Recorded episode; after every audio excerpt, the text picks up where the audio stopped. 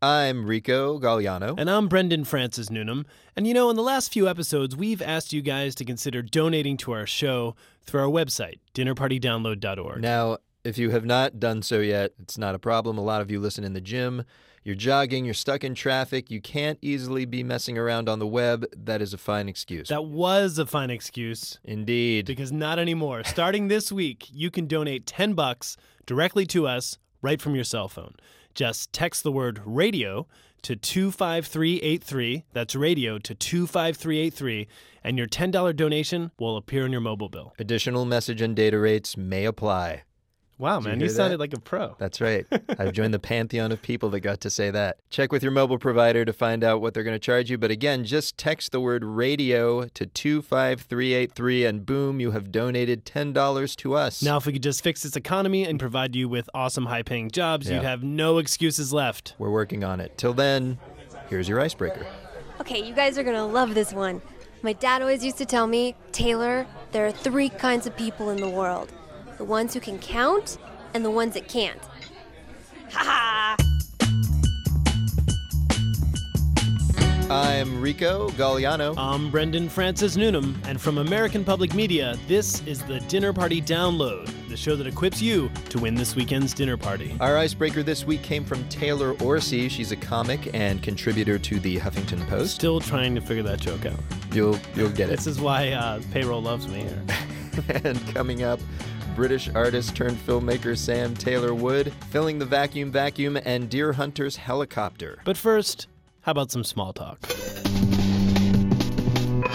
Mm. All week long, you've been hearing this. Thousands of protesters from all over Europe joined a march against austerity. The government ordering a giant recall of several toys and children's products. Two people close to Rahm Emanuel say he will resign as White House Chief of Staff Friday. Now, for something you haven't heard, we're joined by John Letzing. He's a reporter for Market Watch in San Francisco.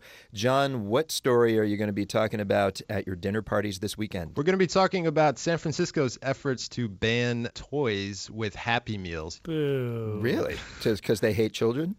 Well, that and they feel like the Happy Meals are not nutritious enough. So, what they're saying is if you want to draw children in with these toys, then you have to meet a certain level of nutrition. You got to give away things like fruit and vegetables. so they're going to eliminate the healthiest part of the Happy Meal, which is the actual The toy. That's right.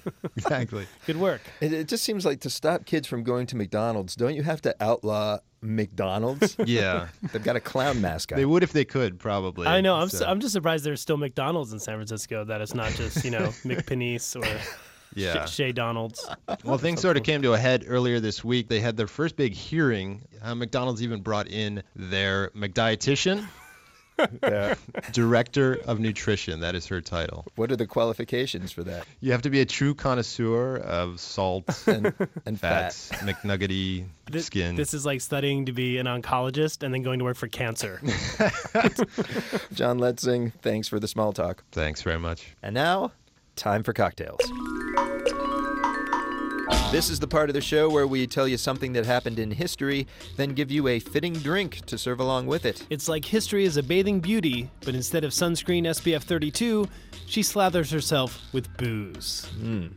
Fun to watch, not very effective. Oh, memories. First, the history right around this time back in 1901, Englishman Hubert Cecil Booth patented a revolutionary device. The folks at your dinner party won't have any idea what it is. Thanks to our friend Michelle Philippi, you're about to. Hubert Cecil Booth's invention sucked. Really, that's what it did. See, Hubert created the motorized vacuum cleaner. He got the idea while watching another inventor demonstrate a really lame gadget a machine that cleaned carpets by blowing dust off them. Hubert thought it'd be cooler if the machine sucked dust up. But how to keep it from coming right back out? One night, Hubert laid a handkerchief on a sofa, put his mouth over it, and inhaled. The fabric trapped a ton of grime. Eureka! The vacuum filter!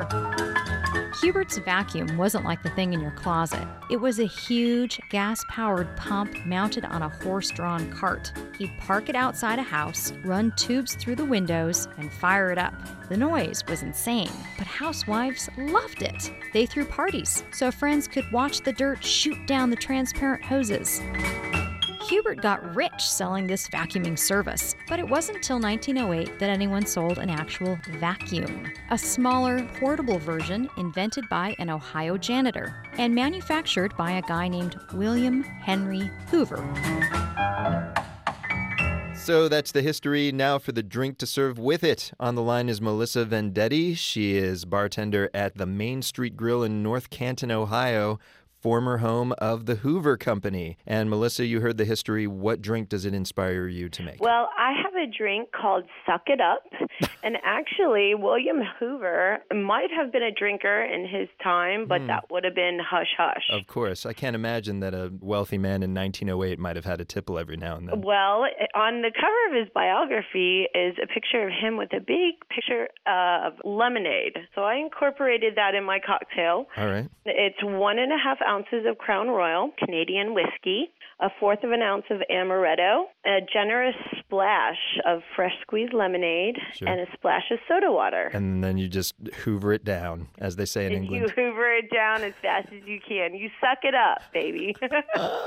You know. I mean, it's my understanding that your town was a real company town, right? Like everyone worked in the Hoover factory. Everyone did. In fact, of my 11 aunts and uncles, seven of them worked there, and my grandfather. You must have had the, the cleanest house in America. Wow, Rico, listening to that, you can't help but think how times have changed. yeah, in what way? Like, you know, back then there was a Hoover town, Sure. and now we've got a bunch of Hoovervilles Ah, because yes. of all manufacturing left. Sad but true. And what we need are probably Hoover dams to get us through a big collective effort. Let's get on top of it, people. Call me a socialist. uh, send blueprints to our website. It's dinnerpartydownload.org. Our guest of honor this week is Sam Taylor Wood, director of the new John Lennon biopic called Nowhere Boy. It focuses on Lennon's late teens and his family life.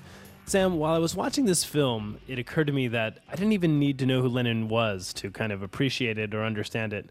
And I'm wondering if that was intentional. Yeah, I mean, for for me, this is more a coming of age story, and um, how Lennon became the Lennon that we know through the tribulations of his childhood and the love tug between his aunt Mimi and his mother Julia. How did his celebrity or people's knowledge of John Lennon weigh on you while you were making decisions while directing? Well, really, I, I think I went into this pretty naively, and it wasn't until I arrived in Liverpool location hunting, and then I felt the weight on my shoulders because everyone was, uh, you know, from cab drivers, people on the street, they would say, you know, you've got to take care of our guy. This is really important. Oh my God, you've taken on such a big uh, legacy, and and so slowly it, it got to me. Well, I can see why they would have warm feelings for one of their native sons, but he didn't always have warm feelings for them. And in fact, in the movie, he comes off as pretty precocious, if not a jerk. Well, he was, and, and I think at the age of 12, he said he had to be a genius because if he wasn't a genius, then he was mad and he wasn't in a mental asylum. So, therefore, he was definitely a genius. Well, we have two standard questions on our show. And the first one is What question are you tired of being asked? Why did you cast Aaron Johnson as the lead in this film as John Lennon? Are they asking that because there are other actors who might look more like John Lennon? Yeah, I mean, at first I started to cast for people that were similar looking, and it, I don't know, it just didn't work that way. When Aaron walked in for the role, I could pretty much tell instantly that he could do it because he had the intensity and the kind of strong enough shoulders to bear the weight of the icon. So, the second question we ask everyone is Tell us something we don't know, something about something you haven't talked about in interviews. Okay, so um, here's a revealing thing that both Aaron and I have the, a tattoo of In Spite of All the Danger, which was the first Lennon McCartney song they ever recorded. So, for those who don't know, Aaron is not only the star of the film, but you fell for each other on the set and now you're married. So, is the tattoo of the words or the notes to the song? I'm going to show you. Oh my goodness, this is a radio moment. All right, in spite of all the danger. Now, did you get that during or after the film? We, we got it on the day of wrap. And that tattoo isn't just a memento for the film, right? I mean, those words resonate in other parts of your life. Yeah, just a little bit. All right. In spite of all the danger, why why did those words have extra resonance Well, well, exactly? I'm glad you asked. You're welcome. No, it turns out Sam is 23 years older than Aaron, who was just 18 when they shot the film. What? And when they started this affair on set, all the tongues were wagging in England. And uh, the, the British tabloids did the happy dance, I'm assuming. does the Queen of England wear a funny hat? A lot of them, actually. exactly.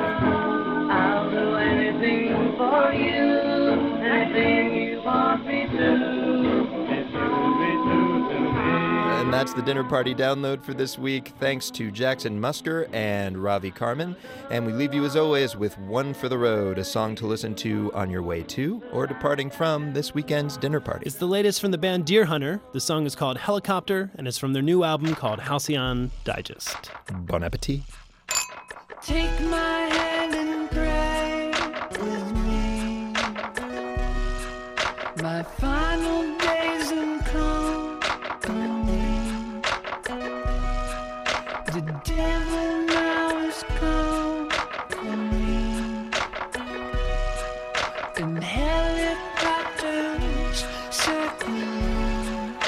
the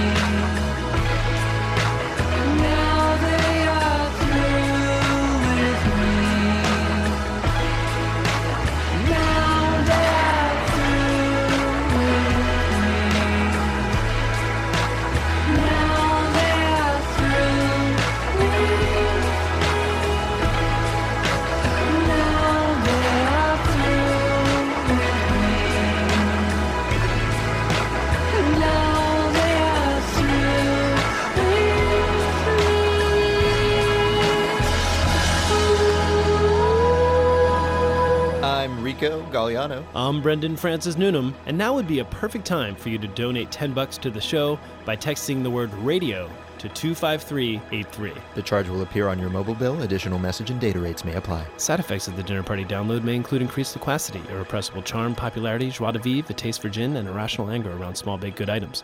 If post dinner party download euphoria lasts for more than five hours, administer half liter doses of Prosecco while listening to Astrud Gilberto and swinging from a hammock.